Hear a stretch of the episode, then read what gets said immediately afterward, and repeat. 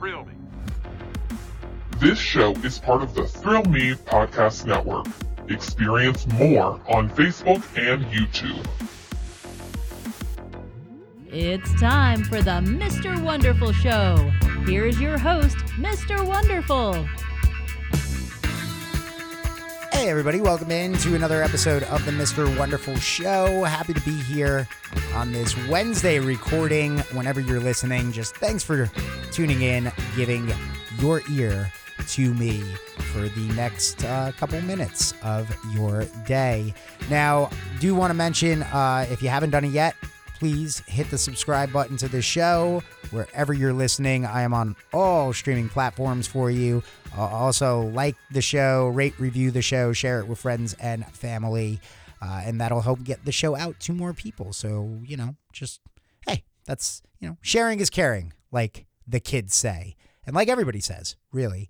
Uh, big show, though, this week. We're going to get into the Prey Predator, the prequel film Prey hit Hulu this week. Uh, we're going to talk about that. Going to have a quick little review for you on that. But you could also hear my thoughts on that movie if you check out the latest episode of Haunters podcast. Myself, Zach, Brooke, we had a quick conversation about Prey before we dove into uh, the latest news of Halloween Horror Nights uh, and the Busch Gardens Williamsburg little mess up that happened before they eventually made an announcement this week. So you can give that show a listen to, as well as all the other Thrill Me podcast shows. So go like Thrill Me Podcast Network on Facebook, on TikTok, on Instagram and you can stay connected to all of our shows. Uh, Haunters podcast came out uh, you got Metal Groove with Tombstone Josh, a great interview uh, to check out from this week's show. As uh, he he's really just crushed it this week. Uh, really enjoyed that episode as he talked with Matt Redmore of Kentucky Ruckus. So that's a fun interview to go check out. My buddy Review. Rob is back as well. He talks about Prey, but he also has a full slate of flicks to review. He's got Bullet Train, they, them. Uh, he's also getting into a lot of the DC news, which I'm going to talk a little bit about DC coming up because there's some things to get into as far as the Warner Brothers Discovery stuff goes. But yeah, check out the review at Rob Show. And then tomorrow, uh, Zach will be back as well with another improper guidance episode, uh, which, you know, all these shows part of the Me Podcast Network. So if you like us on our socials, you'll be up to date on everything when it drops. All right, so we'll talk about Prey a little bit later on, but this is the first time that we've gotten to speak since the earnings call officially happened. Uh, last week, I was trying to wrap my head around what was going on as far as Warner Brothers Discovery, the whole merger, everything like that. And since then, a lot of things have uh, officially come out. We had the earnings call. I thought about doing a special episode, dropping one, but I figured just do it all this week. We'll just hit it right here. So, really, the fallout that the way that I see it and the way that I kind of wrap my head around it is that uh, what I gathered is that since this merger, they have lost lots of money at Warner Brothers Discovery. Uh, I think the number was $5 billion I kept hearing of a loss, things like that. So everything that I was talking about last week, uh, it's all making sense now. This is all a money play by Warner Brothers, and and I did spe- and I and I speculated that last week. I, I I said that this feels like it's that, and it is. The sale and the way that this sale and this merger works, they can write off certain films, television shows, things that have been created. Certain certain creatives, they have a time window to write those things off. That is what unfortunately has happened with Batgirl, uh, the Scoob prequel Halloween special that was like even more complete than Batgirl. Uh, that was at 95% completion. Uh, was I think it was only two months away from its release. So this is all a money play. And the thing that we kept hearing was how to save money, how to save money. And that's what Warner Brothers Discovery is looking to do right now. That is the best way to describe what has happened and talk about what happened with Batgirl. Uh, it's not a good look, though. You know, that's that's been well documented the amount of people that got screwed over for their work, the amount of time that was put into it and the fact that it's just going to be written off so that they can get a tax break and make a profit instead of trying to actually turn a profit just knowing that well, you know, hey, it's cost cutting, it's savings. That sucks. And it sucks at the fact that if that is what ends up happening with these films, we will never see Batgirl. That will never happen. Their work is gone. So yeah, it's disrespectful in that nature. And it, it would suck to never be able to see this film because I, I truly think that at this point, if DC released it, if they went, hey, we'll release this movie in theaters, I think it's going to be the Sonic aspect of things where we're going to go, thank you, and go to see it based on the thank you notion. The hey, you did the th- we we told you to do the thing. Now we're gonna go see the thing. And at the end of the day, I still cannot believe that Batgirl could be that bad that they shelved it. That that it's that bad compared to Shazam, compared to the Flash. There's no way Batgirl with the team behind it, the actress that was the lead. Like if you haven't seen In the Heights, go watch it. Great, great film, and you would be on board with this casting. So I don't think it's any of that. Uh, like, I, I don't think this was a bad film. And yeah, I know people are pointing at the test score of like, oh, I got like a 60% and it's test score. That's the same thing It Chapter 1 got. That's the same thing Shazam got. It's the same thing a lot of, you know, and, and I know a lot of this has come up. If you haven't heard it, yeah, this is a lot of the, the back and forth of, well, it had a low rating. That's why they did it. Well, these other films that ended up being massive hits for you and were critical successes as well as financial successes had the same score. But really, again, what it comes down to was a cost cut. In order to get that score up, they would have had to invest more money in a film that already cost $90 million. So the way that they saw fit, if we cut now, well, we're good. We're we're you know, we'll get our tax cut here. We're fine. We're okay. We don't have to invest more into it for a loss. And what the big takeaway needs to be as well is that there's a big shift in the mindset right now with Warner Brothers Discovery, as was with uh, Time Warner uh, when they were the owners, when they were co-partners in this, when when there was a different person in charge. Because at the end of the day, the the this is a new regime, and the new regime is not committed to streaming the way that the previous one was, the way that, you know, the one of, hey, 45 days after our movies hit theaters, you're going to get them on HBO Max. Sign up to HBO Max. And what we're seeing right now is is is a shift away from that, a shift away from the streaming, which is kind of interesting, and I'll get to that in a minute. But talking about the 45 day window, Elvis right now, that's back in theaters that movie was supposed to be hitting HBO Max this week, which should have been out right now. I should have been I you should be able to log into your HBO Max account and see that film. The 45 day window is up, but it's not there. It's available for rental. It's available, you know, that way they can make their profit that way off of it now. But it's back in theaters. It came back to theaters. I, I know one of the local theaters around me stopped showing it last week. They announced it's back this Friday. It's coming back. So this this I, I know people are going to be are mad about the Batgirl thing, but we need to just move forward with the realization of it seems like we are being robbed of that. But there is a shift in mindset. We're not going to, and this is dangerous in the sense of it's a very slippery slope. I, I, guess I should say slippery slope and not dangerous because what what's happening here is that we're starting to see the pendulum swing back to movie theaters. There was this feel for a very long time, and it's going to be interesting when I talk about Prey here in a minute.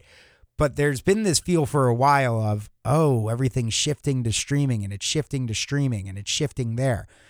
But now you see HBO Max and Warner Brothers, it's shifting back to theaters. It's shifting away from streaming. They're taking the approach of it's not about the streaming service anymore as it is about releasing films in theaters and making films for theaters and not specifically for streaming.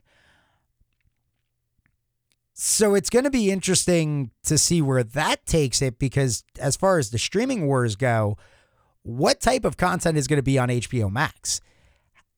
You know, are people going to be okay? You know, are, are there people out there right now that have HBO Max because of the 45 day window that are sitting there and going, wait a minute, Elvis, I, I'm not going to theaters to see this. I got this streaming service for for this reason and I've been waiting to watch Elvis are those people now going to start canceling their HBO Max subscriptions? Uh, you know, w- we've heard about them removing HBO Max original films. Uh, the the Witches film with Anne Hathaway. In fact, two Anne Hathaway movies got taken off. A Seth Rogen film was taken off. Films that were specifically HBO Max originals are now being removed from HBO Max. If movies start vanishing that people like or just movies in general start vanishing and the thing that has always made HBO Max stand out is that out of all the streaming services, I will always admit HBO Max gives the best options as far as movies go. Uh, Netflix at this point is just, they were the first. They have some good stuff, but HBO Max, I felt, was always the place. That was where I went for what are we going to watch movie wise tonight? unless Netflix released something that we were interested in, in my house, we always went to HBO Max. So they offered a great movie selection, but if you're starting to take that selection away, what does that mean for HBO Max? So that's what I mean by eh, dangerous, slippery slope of you're shifting away from streaming as far as movies go, but what is that going to cost you in the end? Is it going to work? Is it going to pay off? Uh, time will tell. Again, this is all a money thing. Also, more people are going to start losing their jobs as well on the streaming side of things with this, with the fact that HBO Max and Discovery Plus are merging into one giant streamer. That means that people that work at HBO for HBO Max specifically streaming and over at Discovery Plus streaming, they're going to be people that are going to start losing their jobs there. There's, you know, it's a really weird thing that's going on and time will tell whether or not there really is a plan here. But uh, to me, Warner Brothers has not earned the trust to believe that any of these decisions are smart and any of these decisions will pay off because they have a very shaky track record. And I just don't know if I can buy into this paying off for them. I love that they're invested in making theatrical films because I'm somebody that believes the theater experience will always exist. The theater experience is the way to go about seeing movies. I do wish, you know, that I got to see Prey on the big screen, but hey, maybe there's a, a point down the road where there's a special release for that, you know. But I'm also of that mindset of seeing films that way. And, you know, if you're listening to this, there's a good chance that you're one of those people as well that believes the theater experience add something more to the movie that a movie is made for that giant screen, for that surround sound. You know, things like the Prey, like the Prey movie has a great score, has a great soundtrack.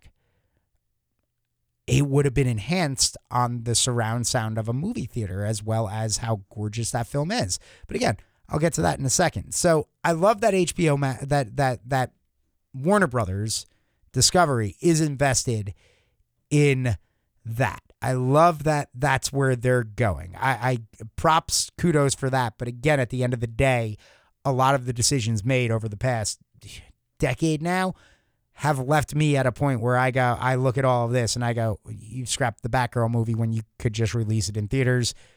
What the hell? You know, you're moving forward with with this film, this film, and you're moving forward with this film where your lead is pretty much weekly in the news for some other type of crime that he's now being investigated for. Uh, the latest with that being the fact that he broke into somebody's home to steal liquor from them. You know, like it's just a different thing weekly with that person to where you are doing the Ansel West Side Story move of, well, we're promoting this film and this film's great and it's wonderful, you know, and Michael Keaton yeah, well, we were going to get Michael Keaton and Batgirl, and, and the fact that you keep postponing this film and this film keeps moving back means you have to reshoot things in Aquaman 2. You have to reshoot things here. Batgirl wouldn't have made sense in ways as well because of not seeing what is in that movie, the Flash film. So, uh, and and sticking with DC for a second, when they say we have a 10 year plan for DC, again, I call BS on all of this. I, because didn't we already hear? Oh, we have our 10 year plan with Marvel, like like Marvel does. It's always they're always trying to play the like Marvel. Well, Marvel's its own thing. Do your own thing. And and I don't trust that you have a plan because wasn't that the wasn't that the Zack Snyder verse? Wasn't that what that was? Wasn't that we have a plan and then you handed it to somebody and and quickly you went wait a minute we don't like what's going on here and you put your fingerprints all over it and it became a conflict of interest and that 10 year plan turned into a we've kind of abandoned it. We're kind of still in it. We kind of don't really know what the hell we're doing with it. We keep bringing back certain actors, but then we're telling you we're done with them, but then they like what? And that's the other thing. Cool, you find somebody to come in and take this job. Good luck fixing this because what is this? Uh, is it going to be a full slate clean? Is Aquaman 2 not going to matter in 2 years? Like are are you just going to merge all of it? Are you going to continue? Are you going to combine it? Like, good luck. Whoever comes in, whoever's hired to lead the 10 year plan for DC, do you really want that job? Because I don't see it as a win situation at all. You either have to, again, full slate, wipe it clean, which means bye bye Aquaman, bye bye Flash, bye bye Batman, everything we know, or you have to find a way to push forward with more Snyder or combine it. Like, I think they go a combination route, but will it even mesh? Will it work? You know, it's it's gonna be a hard fix. So best of luck to whoever takes that job. But again, it's it's partly why I call BS in all of this. Uh, and also, I do want to point out if you have not watched South Park, the streaming wars, I feel like they pointed out everything that we are seeing transpire now with Warner Brothers Discovery. They pointed out that the money well will dry up, that the rich are going to get richer, and the creators are going to be the ones that get screwed, and the fans are going to get screwed also over the greed of these streamers over over these companies over everybody going wait a minute I want a streaming service now because that's what happened Netflix came about people saw how much money Netflix was making and they went, Well, I want my own streaming service and I want my own and I want my own and I want my own. And now that's why we're paying, you know, yeah, cool. We all cut cable because we had Netflix, but we cut cable and now we're paying, you know, almost, you know, depending on what your plan is, $20 a month here at Netflix, $20 HBO Max, $10 Peacock, $10 Discovery Plus. All of a sudden you're paying the same thing you were paying. That's why I think I, have said for a while, I, I and I think Disney was the first one that showed that it could work. I just believe that all we did as millennials and the Gen Xers, or I'm sorry, um, not the Gen Xers. Oh, sorry. Well, yeah, part of Gen X as well. But I, I, I think, I think all of us who who started cutting cable and went to the streaming side of things, um, I, I, I, I mean, like, I feel like it's it's inevitable that we're gonna head to streaming cable services where it's gonna be pay somebody, you know, fifty dollars and you get HBO Max and Netflix and this and that. And Netflix is gonna be the the key one for like everyone. Like Netflix is gonna be your basic one because they were the first ones. They will always exist. They set the standard for it. Uh, you know, I, I, out of all of the streaming services, if I had to cancel any, Netflix would be the one that sticks around the longest for me. But that's why I also say HBO Max needs to be careful. I love Discovery Plus, but if you start taking away the things that I love about HBO Max, that might make it harder for me, and, and I might not invest in the full thing. I might just do a, a small plan for it, you know. So uh, the streaming wars that South Park did on, on go figure on a streaming service Paramount Plus was also it was kind of funny that they got away with doing what they did where they just totally trash streaming services while on a streaming service taking that streaming service money, but they took money from but but it, and not to say they took money, they did whatever what every creator did. They sold the rights to their show, so the show show airs on HBO Max. They sold the seasons to HBO Max for a, a set amount of years of streaming on HBO Max. They then sold new movies, aka just extended episodes, uh, and and multiple part episodes as well. So kind of like when they this is they sold movies to Paramount Plus, but this would be like them being like, yeah, we we sold you a movie. Here's the Imagination Land special. You know, a three part extended episode is really what we're getting. Two part extended episodes. And I'm cool with that. I'm always cool with more South Park. Hell, they're celebrating 25 years, August 13th, 1997. The show premiered. Shouldn't have been watching it, but I've been watching it for 25 years. Cannot believe I said that, but yeah, I'm a loyal Matt and Trey South Park guy. I'm a BASEketball fan as well.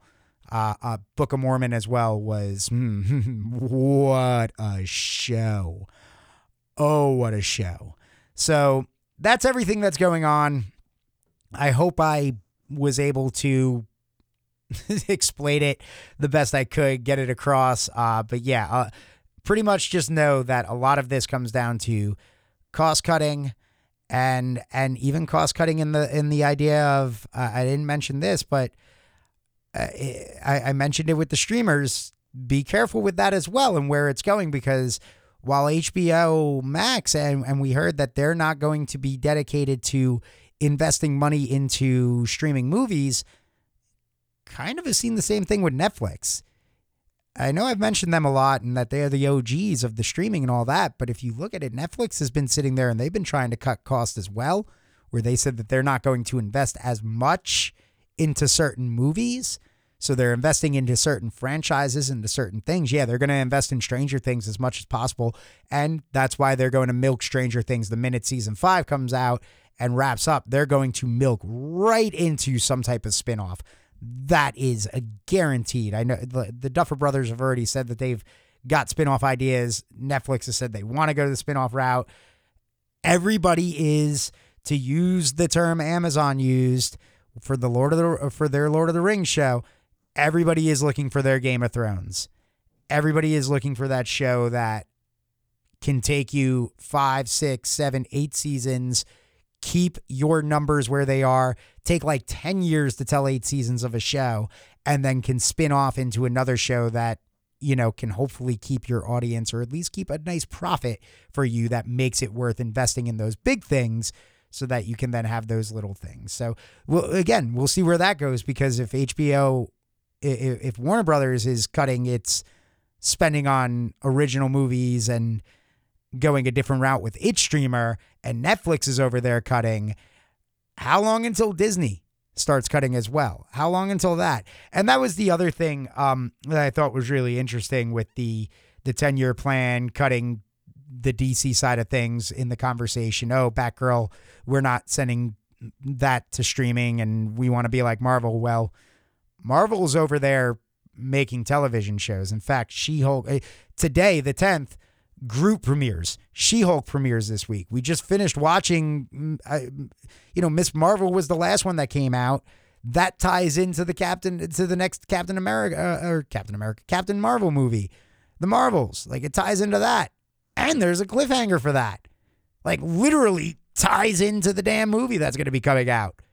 So, uh, it, you know, interesting when they're like, oh, we're not going to do the, the TV side of things and all of that. Marvel's doing that. And right now you're you're seeing Disney do a better job at the thing you're throwing a fit about. So I you know, again, I don't really know how much I can trust in Warner Brothers. All right. So time to talk about Prey. Uh, this is going to be non-spoiler conversation, but I do have some some more thoughts on the movie. I kind of teased it in the Haunters podcast episode when I talked when we talked about it. Uh, first off, I love this movie. This is a really good movie. Uh, I, I love the prequel setting of this film.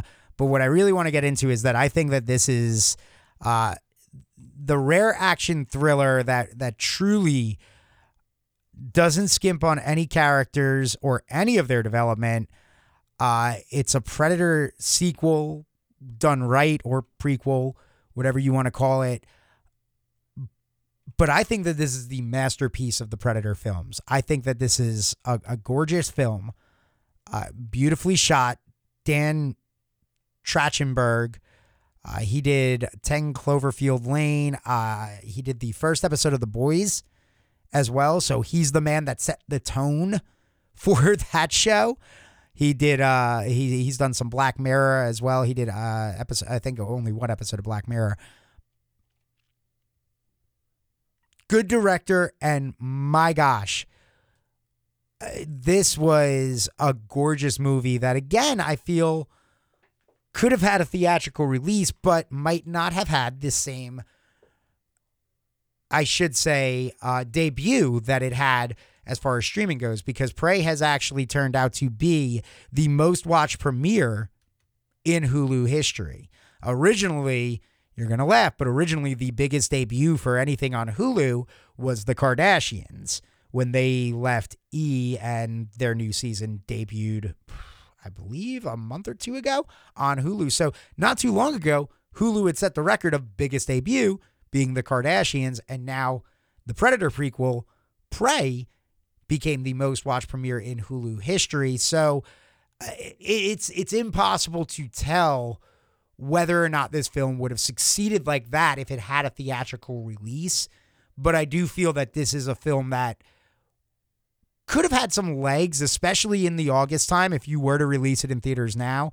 Uh, this is kind of a, a time where the films that are out get about a month until we get those, you know, like post Labor Day kind of film releases. And then you know this is that time of the year where it's a little bit of a lull. It's not even it's not even a post covid thing or or a covid-19 thing with they didn't make enough film. It's just this is the lull time anyway when it comes to cinema. You you get the occasional sleeper august hit and i think that this could have been that sleeper august hit but again it is really hard to say whether or not this film would have benefited more from a theatrical release because in my household, I believe both of us would have gone to see this because it was actually my fiance that was really excited uh, to see this film. So she was the one that was like, "So we're gonna watch this. We're gonna watch this." And I was like, "So date night to watch this. Cool, we got it." Uh, but this is a film that's uh, set 300 years prior to the original story. Uh, it is a story of a young woman, uh, a fierce, highly skilled warrior She's been raised in the shadow of some of the most legendary hunters from her tribe who roam the Great Plains. Uh, when danger threatens her camp, she sets out to protect her people. Uh, the prey she stalks and ultimately confronts turns out to be a highly evolved alien predator with a technically advanced arsenal, resulting in a vicious and terrifying showdown between the two adversaries. Uh, and again, just to me, this is the masterpiece. This is a film that took the best parts of every single Predator film, excluded the Alien versus Predator stuff, thankfully, and did not disappoint.